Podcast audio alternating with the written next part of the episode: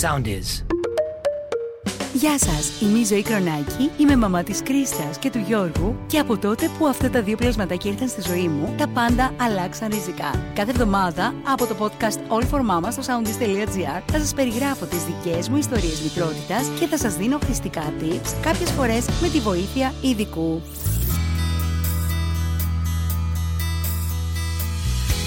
Σήμερα λοιπόν θα μιλήσουμε για ένα θέμα φλέγων που απασχολεί κυρίως και τις έγκυες γυναίκες αλλά και τις μαμάδες το πρώτο διάστημα με το μωράκι τους στην διάρκεια της λοχίας δηλαδή, στη διάρκεια αμέσως μετά το τοκετό και αφορά σε επιδόματα και σε δικαιώματα που ορίζει ο νόμος για τα οποία θα πρέπει να είμαστε ενημερωμένες.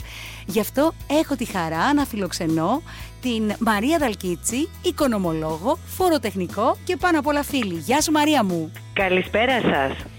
Είμαστε καλά; Μια χαρά. Λοιπόν, με εσάς τους οικονομολόγους, πάντα τα πράγματα μου φαίνονται πάρα πολύ δύσκολα, πρέπει να σου πω. διότι είστε μπλεγμένοι με νόμους, είστε μπλεγμένοι με καινούργιες νομοθεσίες, πράγματα που τρέχουν, χαμός. Η αλήθεια είναι ότι υπάρχει πολύ μεγάλη νομοθεσία, είναι πολύ πλοκά τα πράγματα, αλλά όσον αφορά τη μητρότητα τα τελευταία χρόνια στον ιδιωτικό τομέα, έχει ξεκαθαρίσει το τοπίο. Αυτό είναι πολύ σημαντικό να το πούμε, γιατί πολλές φορές έτσι έχουμε μείνει και πίσω. Δηλαδή και οι γυναίκες που πιθανότατα ακόμα δεν έχουν έρθει ε, μπροστά σε σχέση με τη μητρότητα, μπορεί να μην γνωρίζουν αρκετά πράγματα σε σχέση με το πώς τρέχουν οι νομοθεσίες και όλα αυτά που ο νόμος προβλέπει σε ό,τι αφορά τα δικαιώματά τους. Θέλω να πάρουμε τα πράγματα όμως από την αρχή, Μαρία, για να μας βοηθήσεις, για να καταλάβουμε τι συμβαίνει με τα δικαιώματά μας κατά τη διάρκεια της εγκυμοσύνης.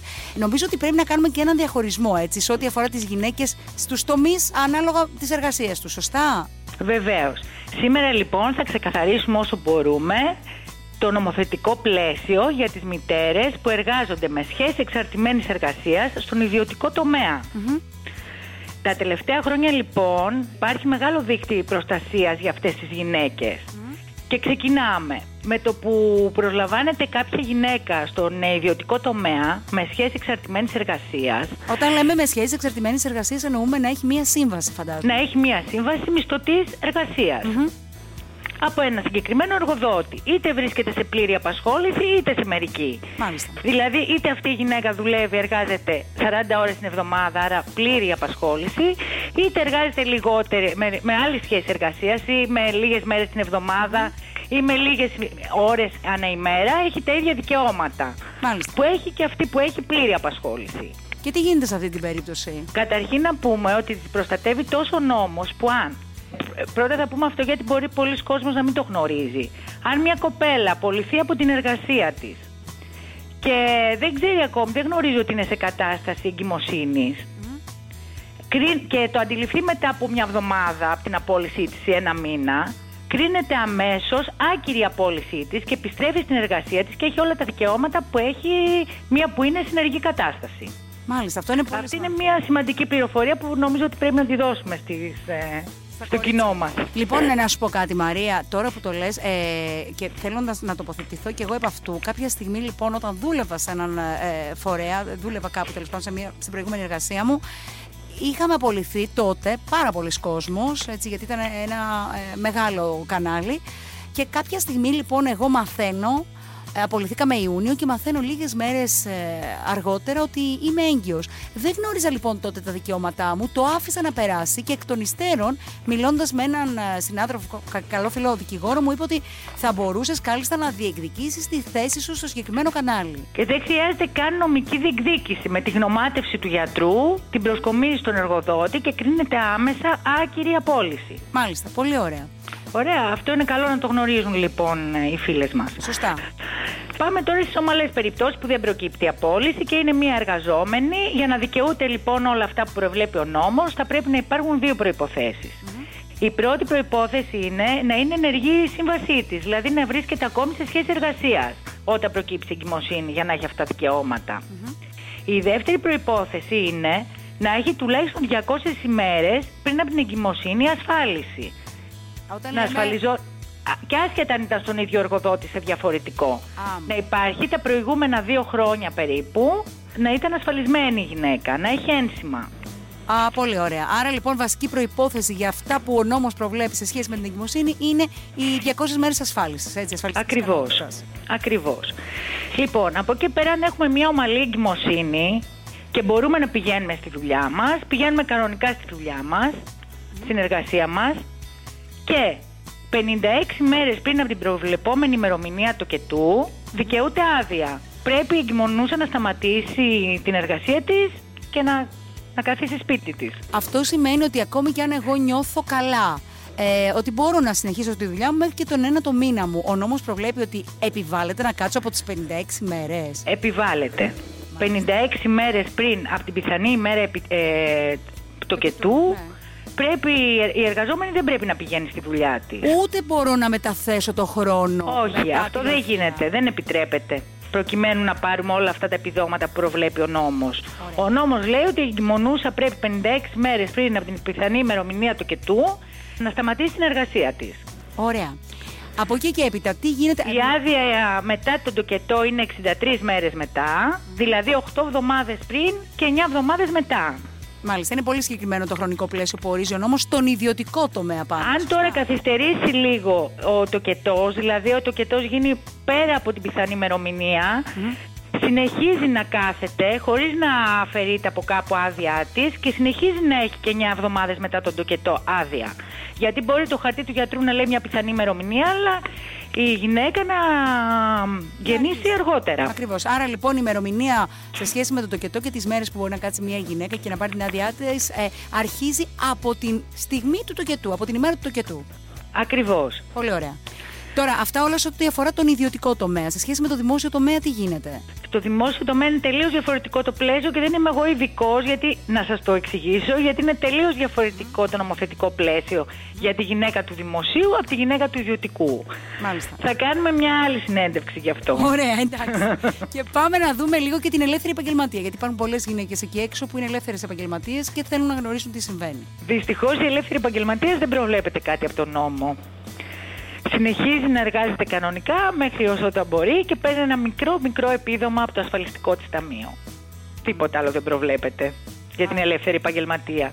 Αν είναι τυχερή και ο σύζυγός της είναι δημόσιος υπάλληλος ή ιδιωτικός υπάλληλος, μπορεί να κάνει αυτό στη χρήση των αδειών της μητρότητας. Α, και αυτό είναι πολύ σημαντικό που λες. Δηλαδή, θα πρέπει να το γνωρίζουν και τα κορίτσια ότι εφόσον εκείνες είναι στο ελεύθερο επάγγελμα, αν ο σύζυγός τους έχει εξαρτημένη εργασία, έτσι αυτό καταλαβαίνω, μπορεί να, Βεβαίως. κάνει, α, μπορεί να χρησιμοποιήσει όλα α, τα προνόμια και όλα όσα προβλέπει ο νόμος ε, για εκείνο και κατ' επέκταση για την, ε, για την οικογένεια και τη γυναίκα του. Σωστά; Ακριβώς, ακριβώς. Ωραία. Μ, Μαρία, να σε ρωτήσω κάτι. Μιλάμε για κάποια επιδόματα. Υπάρχουν κάποια συγκεκριμένα χρήματα. Λοιπόν, τώρα θέλω να πω μετά αφού περάσουν 9 εβδομαδες που έχει γεννήσει η γυναίκα, τι άλλα δικαιώματα έχει. Το πρώτο, ε, καταρχήν, από την πρώτη μέρα που βγαίνει σε αυτή την άδεια, δύο μήνες πριν, η εγκυμονούσα, πληρώνεται από την πρώτη μέρα από το ασφαλιστικό της ταμείο. Δηλαδή από το προνοίκα, εύκα, Μάλιστα. και παίρνει το μισό, το 50% του ημερομισθίου που έπαιρνε από τον εργοδότη της. Τώρα αυτό για τα επιδόματα λέμε, έτσι; Ναι, δηλαδή από την πρώτη μέρα που σταματάει η εγκυμονούσα να δουλεύει, δηλαδή δύο μήνες πριν από τον τοκετό, Αυτό που λέγαμε πριν τις 56 ναι, μέρες. πληρώνεται κανονικά από το ασφαλιστικό της ταμείο, αλλά παίρνει το μισό μισθό από ό,τι έπαιρνε από τον εργοδότη της. Αλλά καλύπτεται γιατί παίρνει ουσιαστικά το κομμάτι από τον. Από τον Ναι, ασφαλιστικό αυτό το, φορέα. βασικό, αυτό το βασικό επίδομα που της δίνει το ΙΚΑ, ε, νυνεύκα, προσαυξάνεται κατά 10% για κάθε συντηρούμενο μέλος της οικογένειας. Δηλαδή προσαυξάνεται αν έχει ήδη ένα παιδάκι, δύο παιδάκια. Μάλιστα. Α- ανάλογα με τα πόσα μέλη έχει. Πολύ ωραία. Τη διαφορά τώρα από το 50% από το μισθό που της έδινε ο εργοδότης, της τον παρέχει ο ΑΕΔ Μάλιστα. σε χρήματα. Άρα είναι καλυμμένη σε κάθε περίπτωση. Είναι καλυμμένη 100%. Δηλαδή συνεχίζει και πληρώνεται σαν να εργαζόταν. Πολύ ωραία.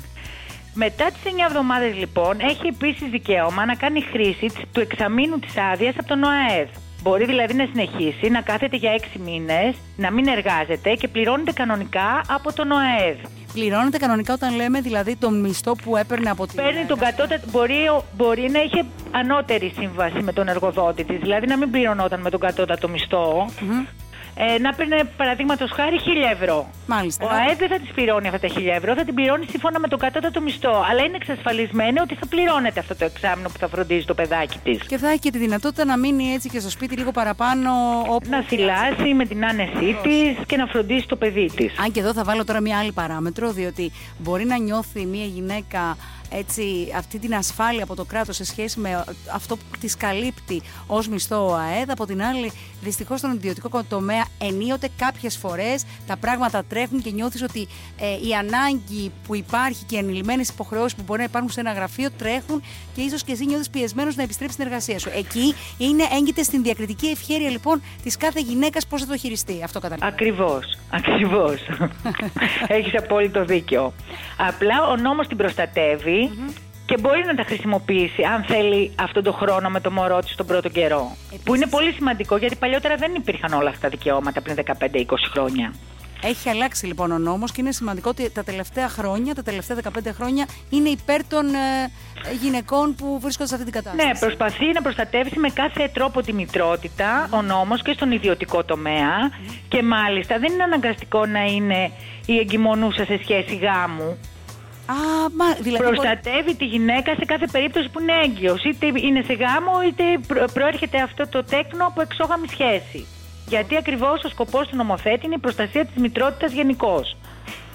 Πάρα πολύ σημαντική παράμετρος και αυτή που βάζει Μαρία, διότι υπάρχουν και γυναίκες οι οποίες είτε έχουν κάνει ένα σύμφωνο κοινωνικής ε, συμβίωσης, είτε έχουν, κάνει, είτε έχουν ε, αποφασίσει μόνες τους να φέρουν στον κόσμο ένα παιδί. Άρα και Ακριβώς. αυτές καλύπτονται με κάθε τρόπο από τον νομοθέτη. Ακ- ακριβώς, ναι. Νομίζω ότι το σημαντικό είναι να τονίσουμε ότι καλύπτονται και οι γυναίκες για ένα συγκεκριμένο χρονικό διάστημα και δεν διατρέχουν τον κίνδυνο της απόλυσης ε, αυτών των Ναι, πριν μαμάτων. φτάσουμε σε αυτό ζωή, Ναι, ναι. θα ήθελα να πω ότι πέρα του εξαμήνου, αφού έχει κα- πάρει και έχει χρησιμοποιήσει το εξάμεινο η γυναίκα, έχει και το εξής ακόμη πλεονέκτημα. Μπορεί για τους 30 επόμενους μήνες, αφού επιστρέψει στην εργασία της, να πηγαίνει να προσέρχεται στην εργασία της ή να φεύγει από την εργασία της μία ώρα νωρίτερα, Το μειωμένο είναι αυτό που λέμε, Μαρία. το μειωμένο μετά το εξάμεινο του ΑΕΔ, Μμμ.